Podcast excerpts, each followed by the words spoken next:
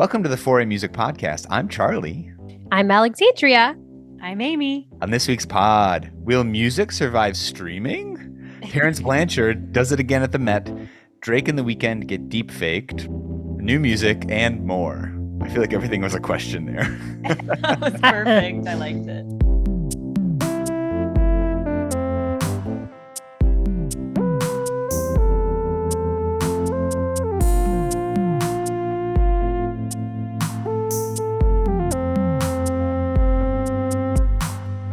Before we get into it, uh, we want to talk about the book club, the Foray Music Book Club. Our first, our first inaugural book club uh, hang is happening this Sunday, April 23rd at 8:30 p.m. Eastern Time, and we're going to be on Instagram Live with uh, with the the three of us, and then my good friend uh, Chanel De La Cruz, who is also going to hop on and be like a book club buddy with us.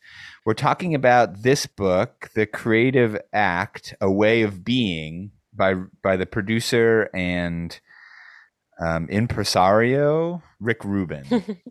is that the right word for it? He's I actually like, do Sure. not know. he's Let's like- go with it. Um, Yeah. So we have been reading this book, probably not fast enough. I'm kind of stressed out. I'm still working on it. Gonna try to finish it by Sunday. Relatable. I've been reading in the cars that I take sometimes, not while driving, while I ride in cars, and also on the subway oh yeah. and in, and in more relaxing places. But I've liked it instead of kind of like doing the scrolling. I'm like, let me just read my book. Yeah, It's a nice book. I've been reading it in between students and stuff while I've been teaching, and when students come late, which is we're at that point in the Oh. semester where that happens a lot. Oh, I'm calling everybody out. Uh, it's, it's been nice. I cut up on my reading a little bit. Um, but yeah, Imagine they show up and you're like, I'm reading. I'm reading right now. This is my this is so my sorry. personal time. um so yeah, there's still time. It's it's a 400 page book, but it's a fast read if that if any of those two things make sense together for you. But yeah, book for a book club this Sunday, April 23rd, 8:30 p.m. Eastern on Instagram Live. Be there. Come hang out with us. Be there. Uh, say Or hi B square. or Yeah. be square. All right. So what's on our minds this week? Amy, how was your week this week? La la la. I went to a concert at this venue called Terminal 5. I'd never been there, but apparently it's a little bit of the talk of the town for events, maybe like this one. It was like Wow, one it's a of the question, just like the whole it's like the whole sub subtitle of this podcast. yes, I'm not sure I know anything these days, so that's a thing. But I heard a concert, and I know that, and it was good. The band was called Ripe, um, and they had two openers, Couch and Melt. Um, first things first, the names. I was like, yes. It made me want to come up with a whole like, you know, plethora of my own, but I liked it for a couple of reasons. One, because I haven't been to that type of concert in a very long time with like the lights and the wow. Um, and two, like it was inspiring. I was like a little hesitant, honestly, because sometimes if I'm just crowded in the brain, I don't always love to go to hear music because it just kind of like overwhelms me more. But I had a really good time. My only complaint was that it was really loud, but I wore earplugs. wow. So that was nice. And it honestly made me jealous in a healthy way. I was like, damn, I want to do that, Uh, that's but the with my feeling. music.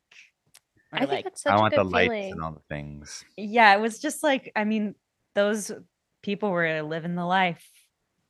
I'm sure there's things that suck about like that, such as with any path, but It reminds looked you that you fun. still have passion for it. Like you're not complacent. Like you see something like that, and you're like, "Yeah, I want to do that." And Yeah. it's like, "Yeah, I'm still passionate." Cool, good. good. Uh, it's the band name thing is funny though. Like in the early 2000s, it was like all of the indie rock bands were like named after like animals and stuff. It's like Fleet Foxes and like Horse Feathers and Yes, and all this kind of stuff. And it's like now we're just ripe. literally. Sting. Ouch. Sting and the Police. We're back to the 80s or something. I also loved it because I didn't know these bands very well, and everybody there loved them, and they were so good. Like, I will certainly check them out now, but it was just kind of fun to be like, oh, I don't know them, and look at all these cute people who are like obsessed with these. Like everyone's like mouthing the words, and like my friend Bridget and I are like, this one's my favorite. Like, she's like, I've been bopping this one since it came out. You know, so we both were like, we don't know. Oh. That reminds me, like I used to walk around Barnes and Noble with my friend, and I'd be like, "Oh my god, have you heard this CD?" And I'd just pick up a random CD, and he'd be like, "No," and I'm like, "Yeah, it's got that song that's like da na na na na na," and he's like, "Really? I I think I know that song." I'm like, "Yeah, these are like people are talking about this." He's like, Wait, was he in on it or not? No, and he would just like buy it, and then we'd listen to it, and it would be the, like the weirdest thing or something. Oh it's my like gosh. it's I like love music or that. something. And I'd be like, "Yeah, this is totally what I said it was going to be." He's like, "I'm gonna kill you." Oh my god, I love that so Aw. much. It's fun to do that, like fabricate when it's harmless. Yeah. It only cost him like thirty bucks. So, this is Barnes and Noble. oh, Wow. brother. Um, I'll, I'll tell him and take the mood down a little bit. We wanted, I just wanted to um, shout out Ahmad Jamal, who passed away this week. Uh, Ahmad Jamal, um, for those of you who don't know, the uh, the New Yorker, um, like the New Yorker obituary was is really beautiful, and I I recommend you check it out. But the title was Ahmad Jamal was a modest colossus of jazz. The pianist and Mm. composer's ideas had a decisive effect on the history of an art form. Uh, so Ahmad Jamal died on Sunday at the age of 92 Mm. and yeah i really encourage y'all to check him out i feel like he's like a we were talking about vinyl during like the christmas album thing and it's like oh these are the things you have on vinyl it's like everyone has everyone i know has like some ahmad jamal on vinyl like it's Yeah. just Yeah. like killing there's like the at the pershing or the persig or the pershing or something, Pershing? I think. Pershing, yeah I think. yeah. that album is like everybody had that or has it. I mean, I have I have it here, but um, yeah, it's man, it's like we're hit. It's like hitting hard right now. Yeah. Wayne Shorter and Somebody said too many evergreens are falling. What I I'm sorry, I don't know who. One of the one of the greats said that on Instagram. mm, That's But I l- I love true. that to think of them as evergreens. That's crazy though. I'm so that my biggest fear is that we're gonna lose connection to them Mm. because we still had like moments with these people. Even though I think Ahmad Jamal, I think he has lived in the like south of France for the past like 20 Mm. years or something. Oh, but we still have like these we saw them in person or we had the opportunity to or like they were a part of our lives and i'm scared that in generations past they're going to be like Ahmad all and they're like "Meh, meh, meh, meh, meh," you know yeah, but Brian Blade is still around. I don't know. I, I that's just, true that's true I think this is I think this is the vibe. Like I think it's kind of like you're like, oh yeah, and then you know, in however long we're gonna be telling like our students or whatever, like, oh, you know, I remember when Ahmad Jamal died. Just like when people are like, oh, I remember when you know, bach died I remember when Bach died.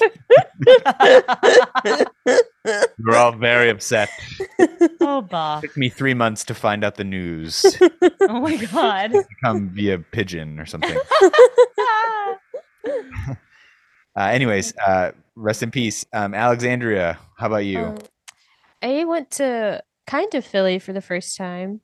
I went to Bryn Mawr to see my cousin do um, this Greek play. It wasn't really Greek. I think it was like a, a, a modern take on this Greek play, Medea, um, or Greek mythology myth, and it was so good. Like I was not expecting it. Had never seen her act, even though we known each other our entire lives. I've never seen her act, do her thing, and honestly, the playwright the playwriting was amazing.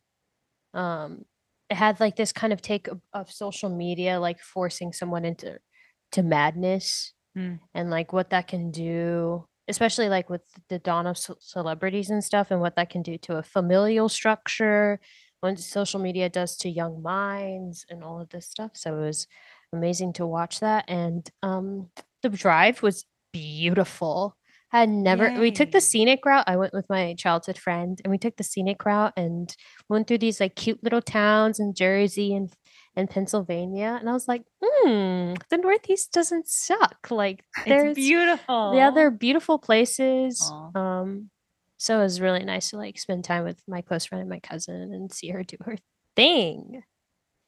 Yeah. I love shows that do that. I I think it's creative like when people adapt just like work to what's going on. It makes it timeless Yeah. to me. And I think you can take a story and adapt it to yeah, be re- more relevant maybe. definitely. I think this was like specifically written for them too. Like Oh, cool. they got they had this like massive grant to get them to do it at three different schools in Philly. So it was very nice. And Bryn Mawr is like tiny. So they did it at like three like Haverford College, Bryn Mawr College, and I think like the community college there. So it was great. It involved all three schools. Very cool. Should we hop into the newsletter? Yes, oh, boy. Oh yeah. Oh yeah. Sorry, guys. I don't even need to auto tune that. That was perfect.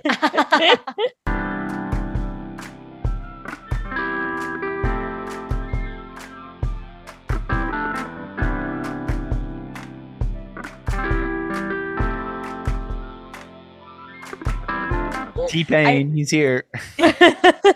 I was thinking about the song It's like dun dun dun dun dun dun dun dun dun.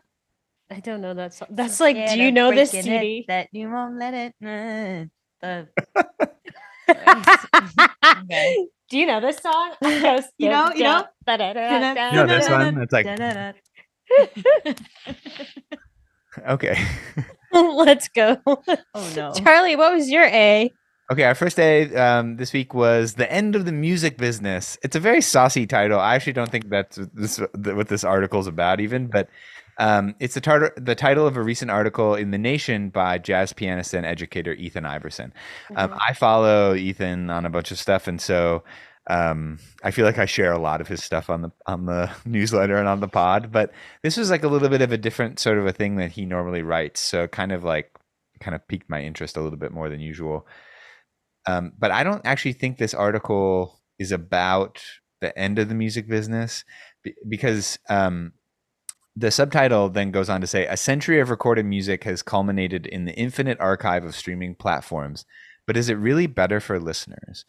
And so uh, um, in this article iverson kind of goes through basically a basic history of recorded music from 1903 and like the first sort of like the the recordings like on cylinders all the way to like records and then tapes and CDs and then iPods and iTunes and then streaming.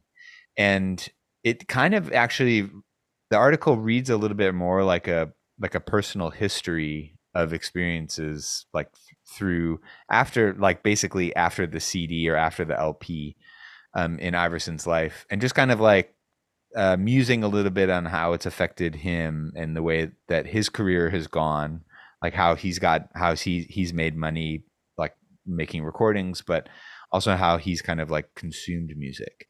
Mm.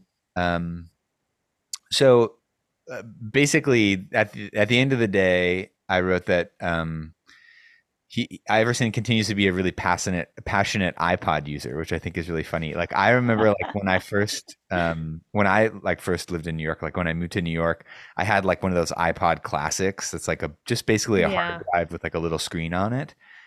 And I was so stoked and um and like I just loved like riding the subway and like listening to things and I was like very very hardcore about I, this is probably very hard to believe or imagine but I was very hardcore about like keeping it all organized making sure everything had like the right titles and like had metadata. So he talks about metadata which is basically in the case of music it uh, metadata is usually like who played on the album. So like who's Yeah. playing bass and who's getting credits for things versus like metadata on photos which is usually like the location that it was taken in and any other like camera settings or whatever that is. But um but yeah I, I remember that and it was actually like a great time. Like it it was i was really just like taking my huge cd collection and like transferring it to my ipod.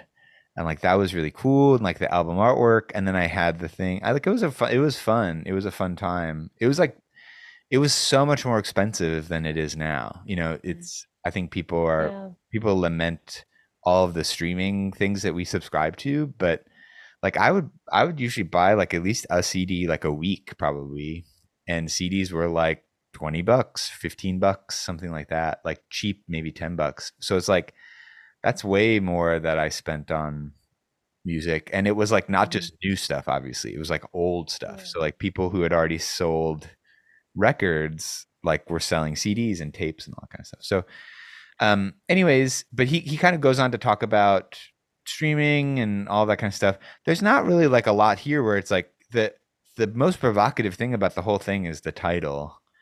Mhm. Um, but he kind of ends uh, by saying, I'll kind of read a longer quote if that's okay.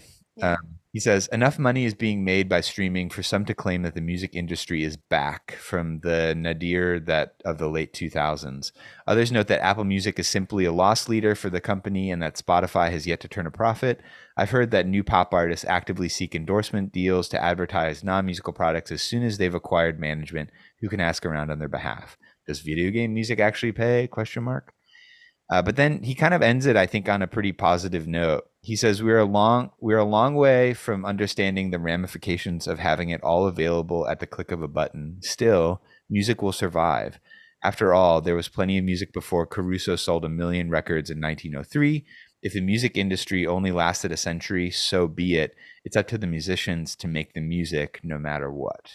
And this like this is the thing actually I think that's like important from like this is the important message from the whole thing is that like the music industry is something that like I feel like we talk about a lot or like we think about a lot or it just feels like this like weight on us or I feel this weight of like the industry where it's like you have to make money you have to like things aren't as good as they were in the 80s or 90s like um you know like what are you doing this for if not to like make money and like have people sitting in offices like counting the money? And it's kind of like you know the music industry as it as we as i think of it like is really not that old like it's maybe from like the 50s or something Yeah. but i mean recording music has only been 100 years and so it's kind of like yeah that's there's been music for thousands of years you know Mhm, and, mhm. and like even even like written down music like we think of that as being like the start of music but like that's not the start of music you know that's just when like monks in the church were like writing gregorian chants down or whatever that is you know? So i don't know i think i think it's like to me this felt like pretty empowering to think about. It first of all came off very kind of snarky or something and i was ready to do a big like man ethan Iverson is being so snarky. But but then i'm like oh no this is actually like this is a really positive message.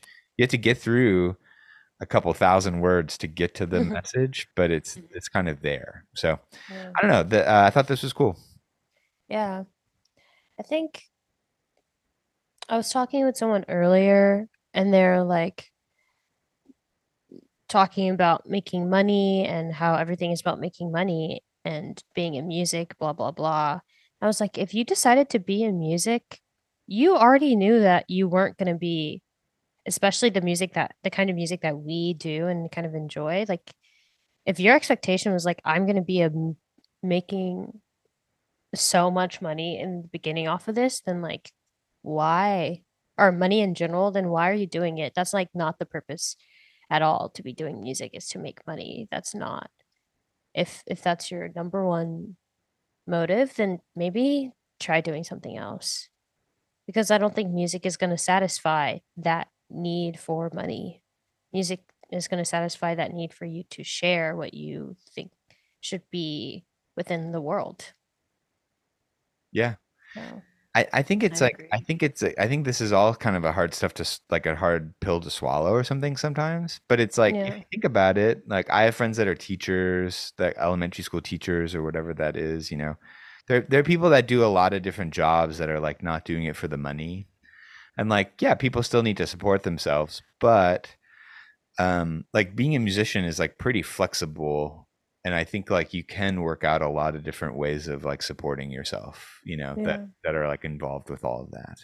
It's not like teachers make a lot of money. I mean, there's a lot of jobs like that, I think, you know. A yeah. lot- a lot of like healthcare things that are like that, you know, or it's like the doc we think doctors make a ton of money, but it's like sure they do, but like there's a lot of other people involved Yeah. that that don't make that much money. Yeah. it also makes me think about it just puts a lot in perspective because it's like interesting how everything has evolved if you think like way way way way way way back to like the basics of like eating to survive and like uh finding a safe place to sleep or something like that and then i think like music has always been a way of a way of communicating within community probably and then also a way to feel things and then like I know it's tied to it can be tied to a lot of things, but uh, uh, yeah, just what, what what you said in response to what the article was talking about also had me thinking about just transcending the whole. People always try to put the music industry on top of music, but it doesn't.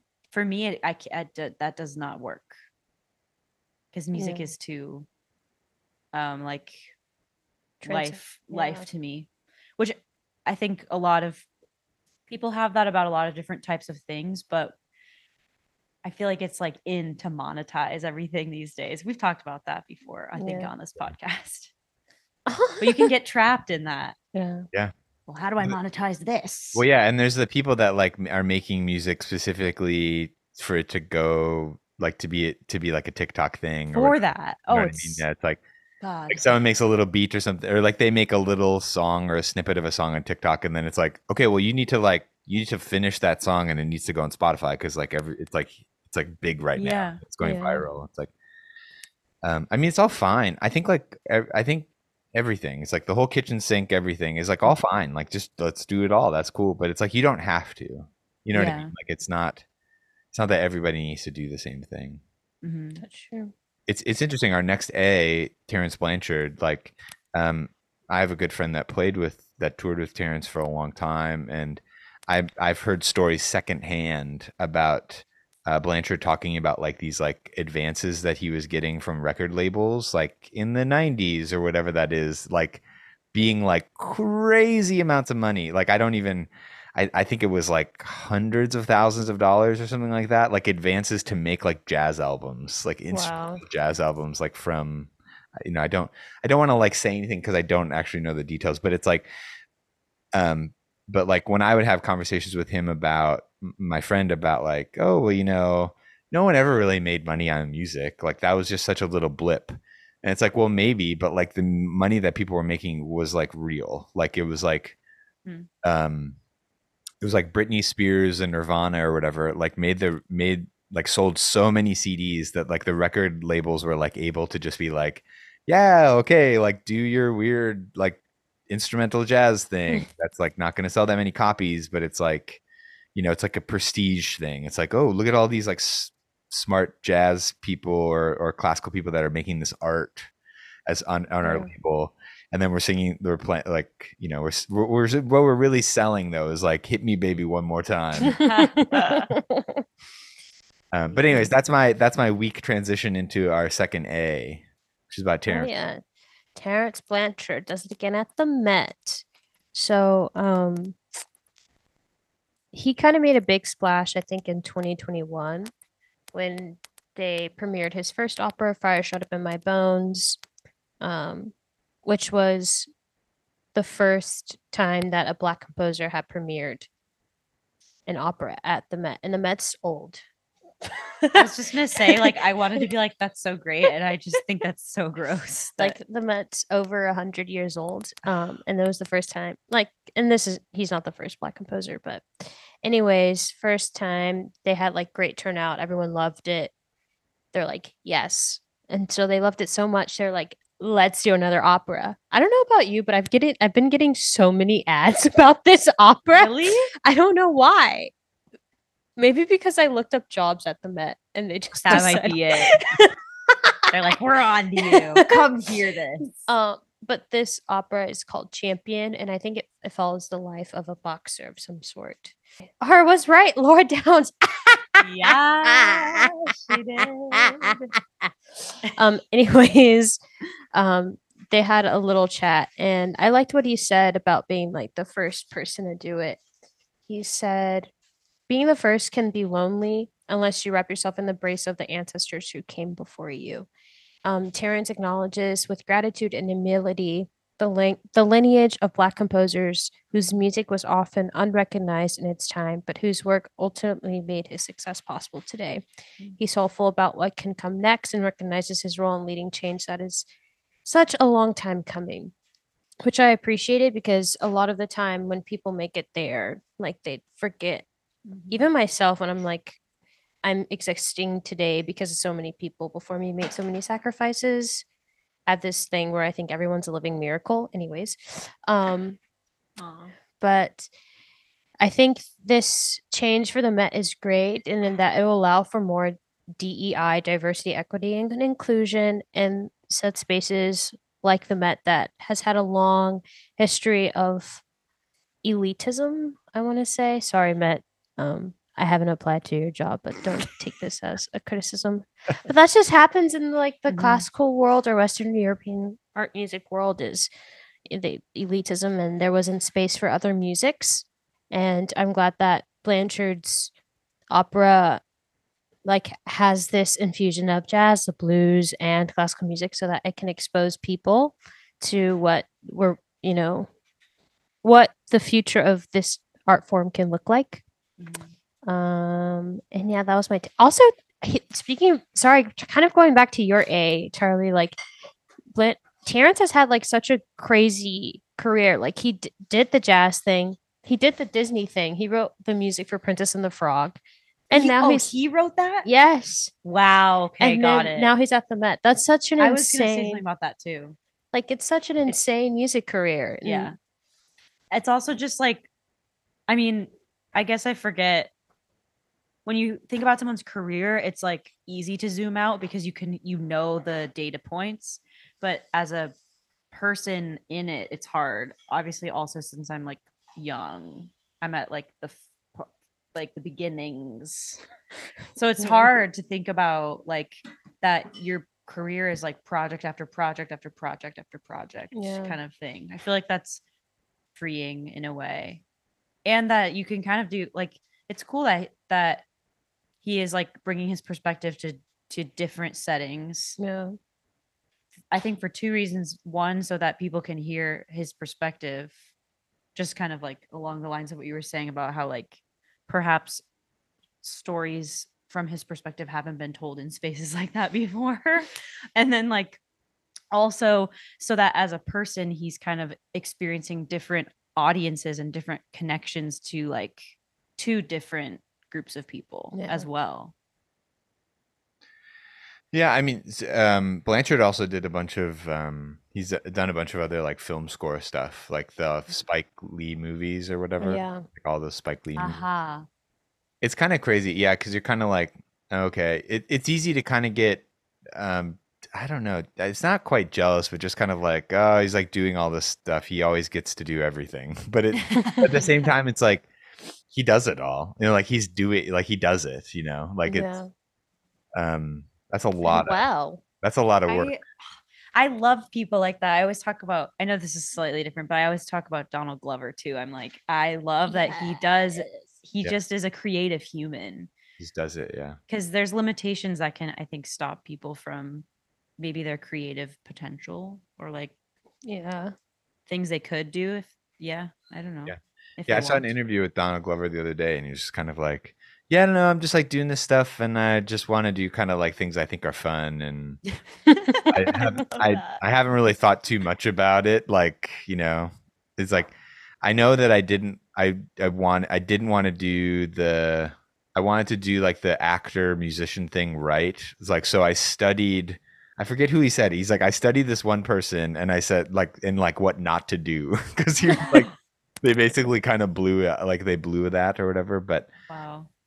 um the last my last uh the doesn't have to be the last thought, but my last thought about this Terence Blanchard thing the, and the Met and all that kind of stuff is like to me it does feel a little interesting how and and there's the so it's not just Blanchard with the opera stuff it's is also Wayne Shorter and Esperanza Spalding Mhm. Um and there have been other things too like uh, you know duke ellington was like writing symphonic works and all that kind of Mhm. stuff and um i don't know there's there's part of me that like has a little I, I don't has some kind of strange feelings about this a little bit where it's like the way that we have to or like the way that certain folks feel like they have to show that they've like arrived or become legitimate or whatever in some sort of Yeah. way is to kind of like put on the clothes and it's like it's co- like code switching or something in a in a way. There's like something about i know that that's not exactly code switching but it's like there's something about that where it's like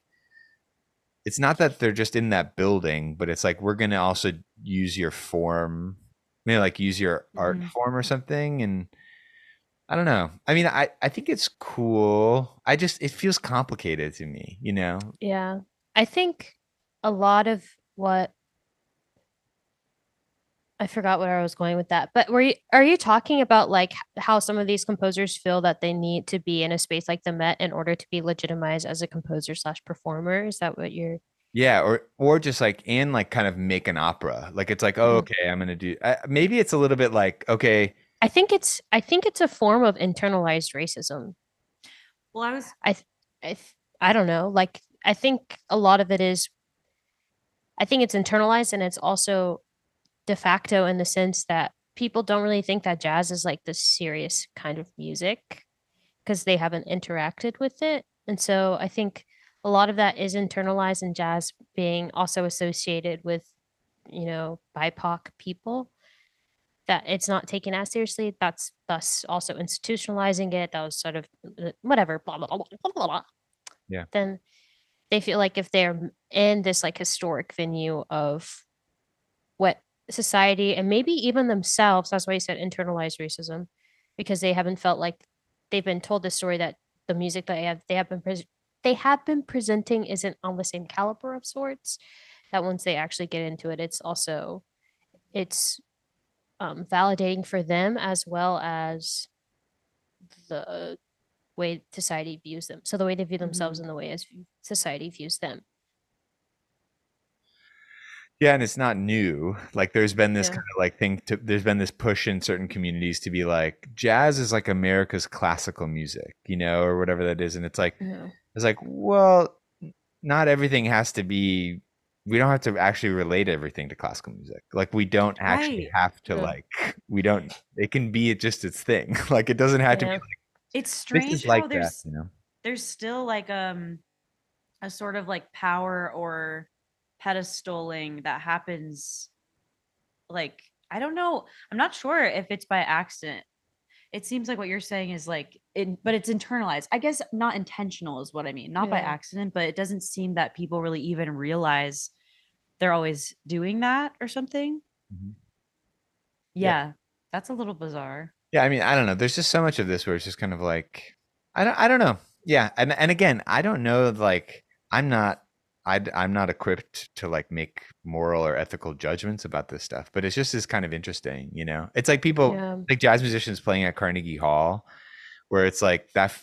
all those rooms are like really pretty bad for that kind of music. You know what I mean? Like those are like that acoustically. You know, just is like that's not really. That's not really like. I don't Yeah. know. Well, I it's mean- also it's even more. Can I drop an f bomb? It's even more effed. Whatever. I'm uncomfortable.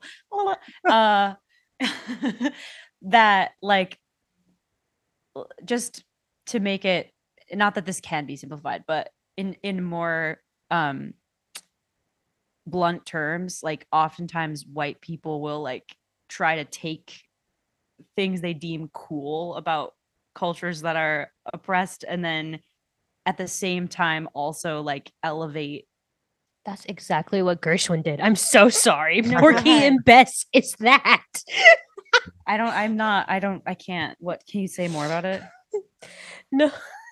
I, or should i just read later I think i don't know i'm confused tell me like, No, it's like it's the not cultural cool. appropriation thing. It's just like it's kind of like it, like there's the the appropriation part of it, but then it's like kind of changing it a little bit and being like, this is what it is. This is like the real deal, and it's kind of like Right. that's not actually the real deal. Like that's like going through your lens, and you're kind of also stealing it. It's just, yeah.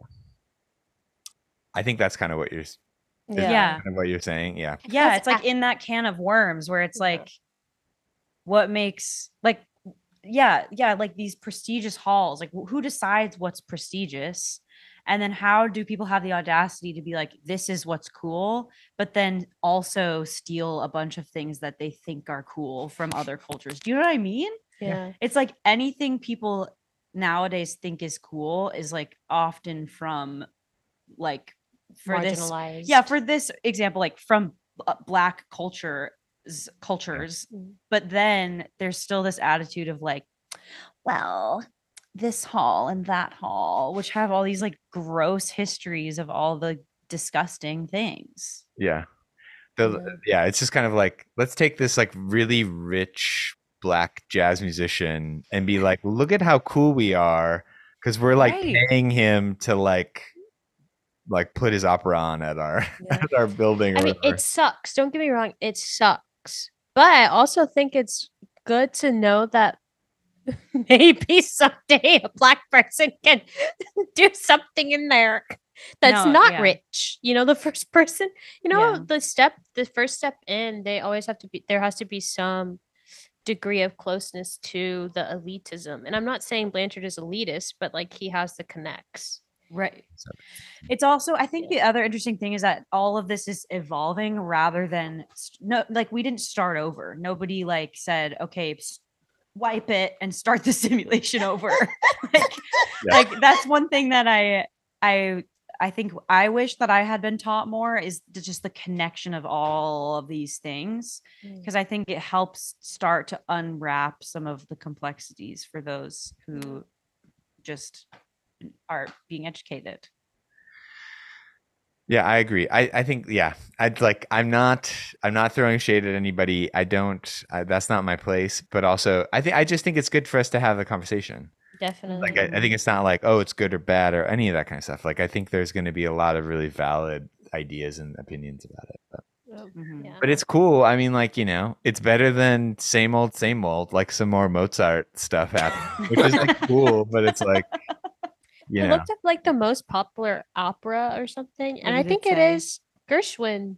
Is it? Like most people go up to the Met to watch Gershwin. Oh. They don't go to watch the that uh, You know, the famous- Yeah, that's Yeah. like pops. Yeah, that's like pops orchestra concerts or symphony concerts where it's just like everybody that's involved with like the orchestra or the symphony is just like so annoyed. That was It's like when they played John Williams, like when they do the John Williams concert, it's like Oh my sold out times a thousand, and Or then like, like, John Williams. no one comes for like Shostakovich and oh my god. whatever it is. Like no one's coming to hear the Schoenberg, and it's like yeah, it's because it's just this horrifying. It's like people have enough problems. Oh my god. don't need to hear every note played together at the same time. Like, how does it- um, Charlie. catching some bodies is that a is that a phrase? I'm making lots of enemies out there in the world, but that um. No. Anyways, let's let's move on to making other enemies. Um, yeah. Let's make them. Amy, what was your A this week? Well, I'll just start with everybody already knows that I hate AI. And I'm saying that with an open mind, And okay? you don't like mean, you don't mean uh Allen Iverson, right? The basketball. No. Mean- love him. love Allen Iverson. Yeah. Yeah, we're we go way back to right now when you said that name. But yeah. um you mean I mean, what? Um you mean artificial intelligence? I think. do. Everybody- No, I do mean artificial intelligence. And a funny story, as I was writing this A, like somebody um used AI like months ago in writing and I didn't know what it meant. Like I was like, Al?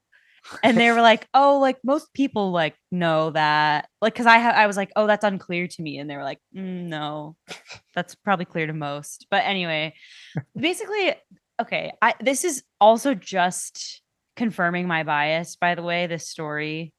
Like I love talking about psych terms, and one of those things is confirmation bias, where you just like love hearing things that tell you what you think is true. But Drake and the Weeknd um released a collab, but they didn't because it's AI.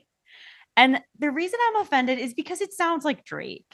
It does. And I'm just scared. I am honestly just scared about it because I think it's a weird can to have of people saying things they didn't say and like doing things they didn't do. And I like part of me goes dark and is like, what's gonna happen when like someone gets in trouble with the law and then like you can like somehow make stuff up like because voice recordings are proof and like texting is proof and it just feels like we're entering into this era of like are people going to be able to tell if it's real or not? And and i know probably yeah with like a bunch of hacking into data and stuff like i'm really not well versed about all of that so this is probably slightly naive but from a music standpoint specifically also i was just like grossed out because ghostwriting is dope but like the person had like a cloak on with like glasses and it was just felt like so weird to me. I was like so creeped out. I was like that's not what ghostwriting is like stop.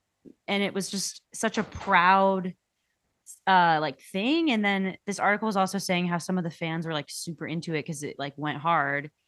But i just think that's a really effing weird thing to open up. Yeah. And then I was glad though, because in this article, they talked about the human artistry campaign, which I hadn't known about, which is backed by a lot of um the bigger it's um I should get the specifics, but or not, or maybe I will. La la la la la la la. Um, it's backed by like uh what is it? UM SAG AFTRA how do you say that? SAG AFTRA. AFTRA. Oh, That that's like The, that's like the acting, the acting uh, union. Yeah. Okay. The Songwriters of North America, National Music Publishers Association, RIAA, which is the Recording Industry Association of America. Um, Recording Academy. it's yeah, so it's oh yeah, the Recording Academy, love that. So it's backed by over 40 founding major music and entertainment organizations, which I think I like because so often we're like, you know, the artist is not supported and like all this stuff and I think that's like a pretty obvious move of support to artists. I also want to say that like I know it can be fun. Like it's so fun to type in a word and then it generates something for you. But I don't love pretend I don't love the pretend aspect of it. And specifically with music when it's somebody's artistry, it just feels like plagiarism and like weird and are people profiting off of it and like it just makes me uncomfortable.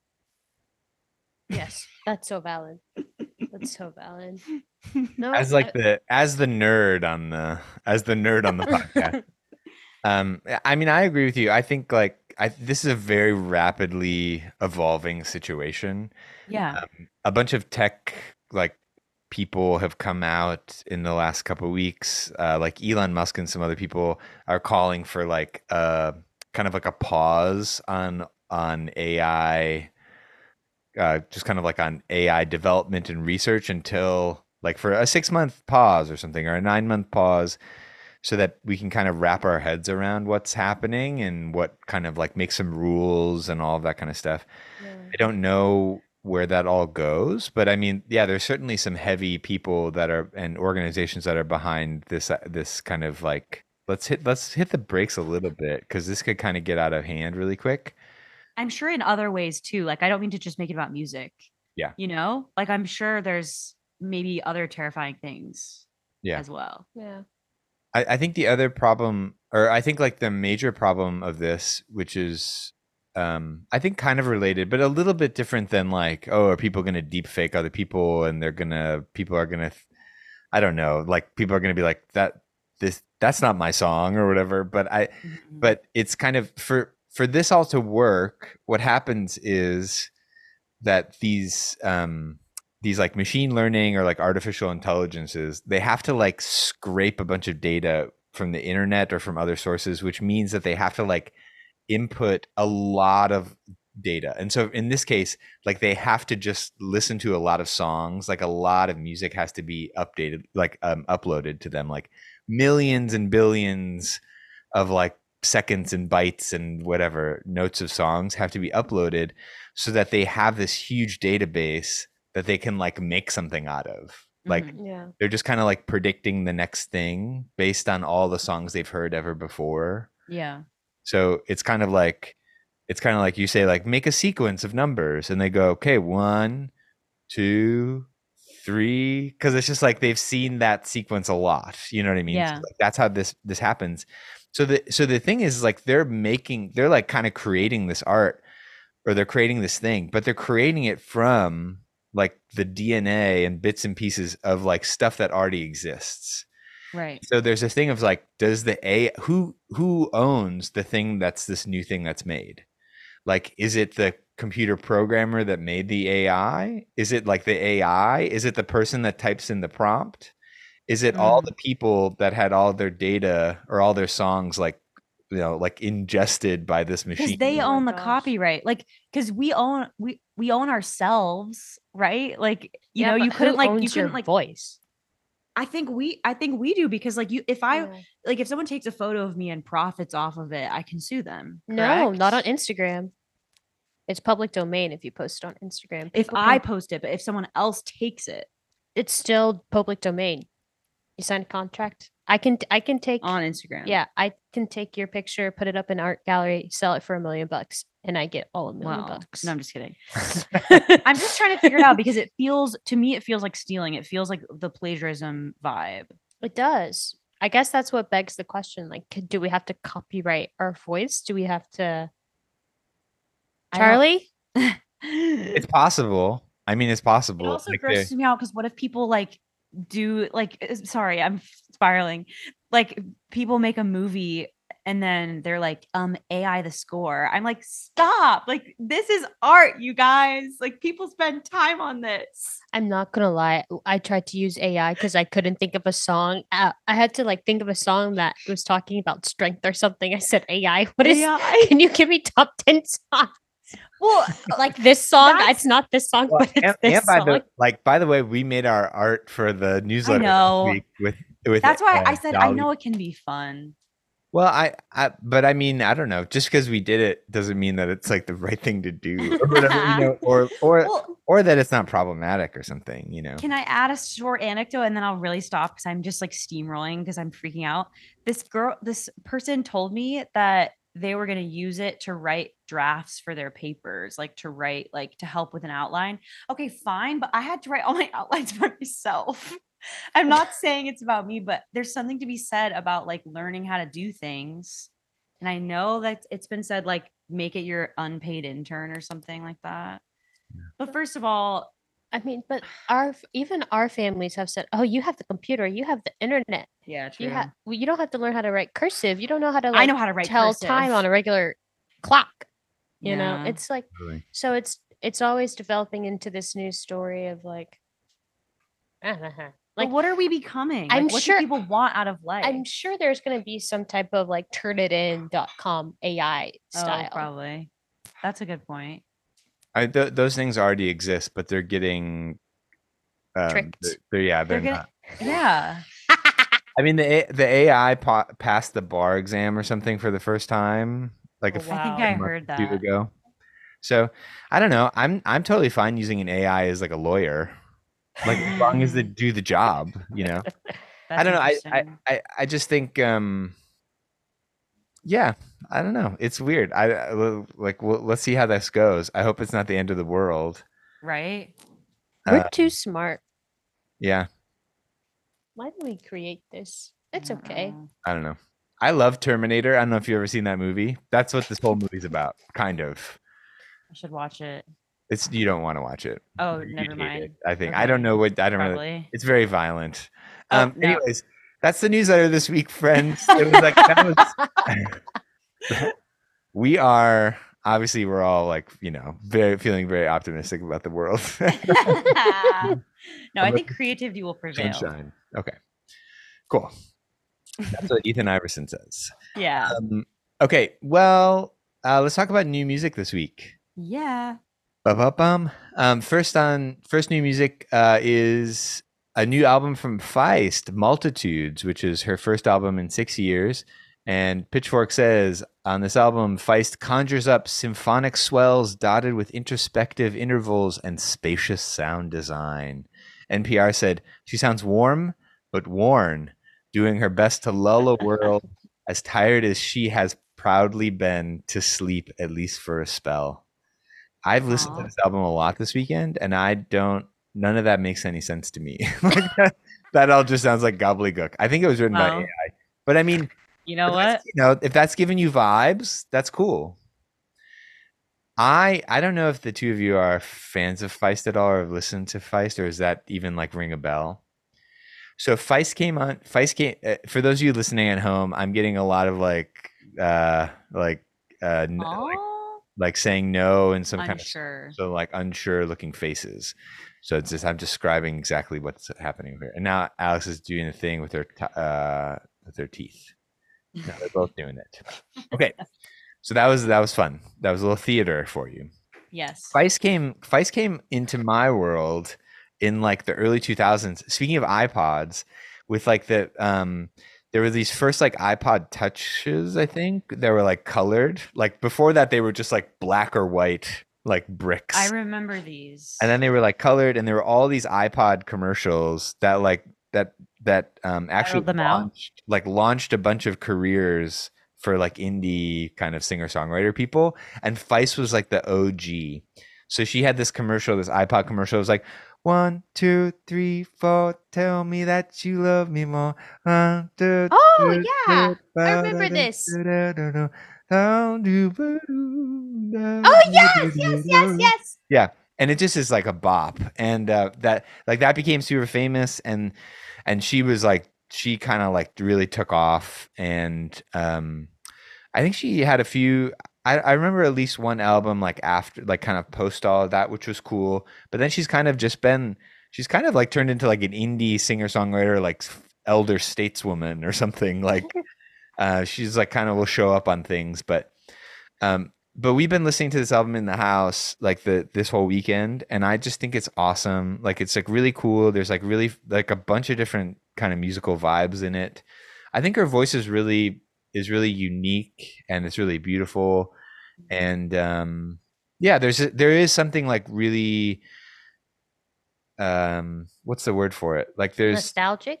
There's something nostalgic about her voice but but that's not what i was to say. It's kind of like um uh, there's something like almost kind of fragile about it like how her voice like how her vibrato and stuff sounds. It just is like it's pretty kind of raw sounding. It's like really pretty. It's not like a like a gravelly voice or anything but there's there's just something about it where it's just kind of like it um yeah it feels very like there's not a lot of it's just like direct to the source kind of a thing Mm. um, so anyways I, I highly recommend it it's it's also good for this uh, time of year all that kind of stuff so that's feist uh, multitudes Mhm. Multitude.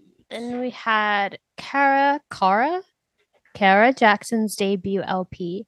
Why does the earth give us people to love? I didn't I hadn't heard of them. I but I found out they're a the poet poet laureate laureate laureate um Laureate? laureate 2020 po- poet laureate and then they're also a songwriter. I was like, oh, yeah. And so um they talk about the tragedies they've experienced. And then Pace magazine says relationship with peers, partners, and and and more who she's entrusted with her love. The death of her best friend and supportive relatives, the racist necropolitics that policymakers let run wild when they grow weary of the pandemic. That was a lot. Anyways, this I couldn't tell if it was a actually if it was a man or a woman. Her voice is so low, but it's so beautiful and like it's kind of like she's talking to you in like a conversation with like these beautiful elevated um metaphors kind of sometimes like there are rarely any like full on choruses of like yes it's been gone I can't you know? breathe for the first time. You know there's none of that. Like they're like they're only like some catchy hooks. I don't know. I think it's great songwriting. And then next on his blue note debut release return to casual walter smith iii i had to include a houstonian in there Aw. he presents his original music, original music, and a Kate Bush cover. According to Jazz Trail, this album ranks. Oh, this album ranks as Smith's finest efforts, channeling his compositional virtuosity and a mastery of the saxophone that transcends technique. Listen to this record, even if you don't like um, modern sounding jazz. Just listen to it; you'll love it. Um, that's all I have to say about that. You Great got so excited about like the houston thing you had to go whoa like Whoa. like i need to take a break whoa It's so good. Like the album, I've been playing it for playing it for all my students. And they're like, "Oh my gosh, what's that?" And I was like, "It's uh, Walter Smith the Third. Haha, you should check it out." Like he's like the chair of the like Are woodwind department. Whoa! Wait, I think she was actually trying to read something, Charlie. It was like response to Houston, and I can't read what that says. Whoa! From Houston, whoa. Guys, Um, so that's new music this week. There's uh, it's a killing time to be alive and listening to new music. So um, if you've been stuck on some old some old faves recordings or whatever, I you know we recommend you go check out some new stuff too. Yes. The whole thing going. Whoa. Okay, Amy, that that's I think we're good. Do you want to read us out? I would love nothing more. Oh, We're waiting for some reviews, everyone. um, if you'd like to give them, we would love to have them.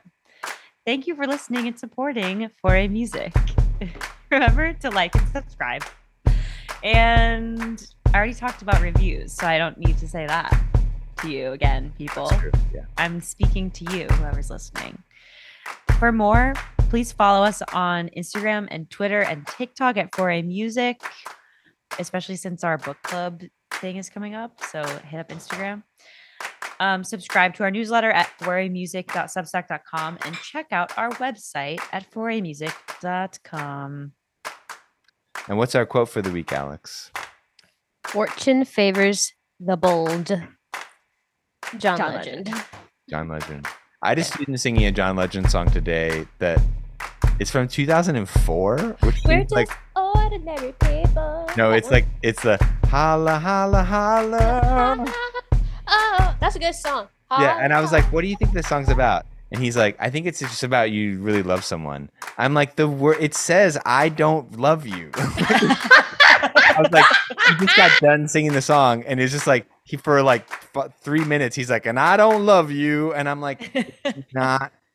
It's like not about. It's like what is it? Baby, it's me. I don't mean to bore you. Something like that. I'm Yeah. not going to lie, I don't know the song. well, so the um, yeah, it's like I don't I love, love you not like I used to and the, Oh, but yeah. the, like the chorus thing is like holla holla holla which I don't know like what that's about but the, that seems unrelated but it's just like a fun thing to sing. But um but yeah the, the whole song's about like uh it's like oh you know I I tried to like be all like rich like Jay-Z and like whoever and like I was steal all this money to like do all these nice things for you.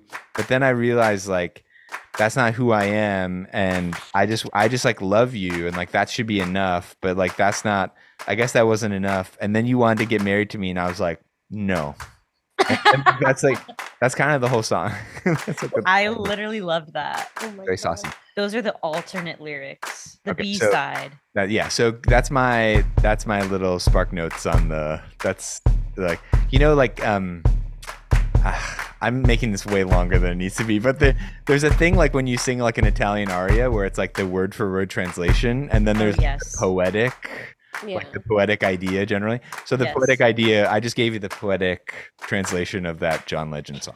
So feel free to sing that instead when you're practicing.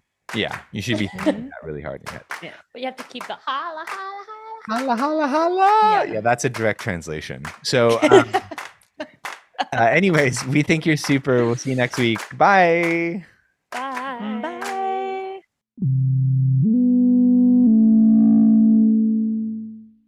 Me, me, me, me, me, me, me, me, me. Whoa, save it. save it for the gig. I need some that of those. in. Oh, we're gonna do a gig June 10th, Charlie. Me and Amy. This place in Brooklyn. My god, that's so far away.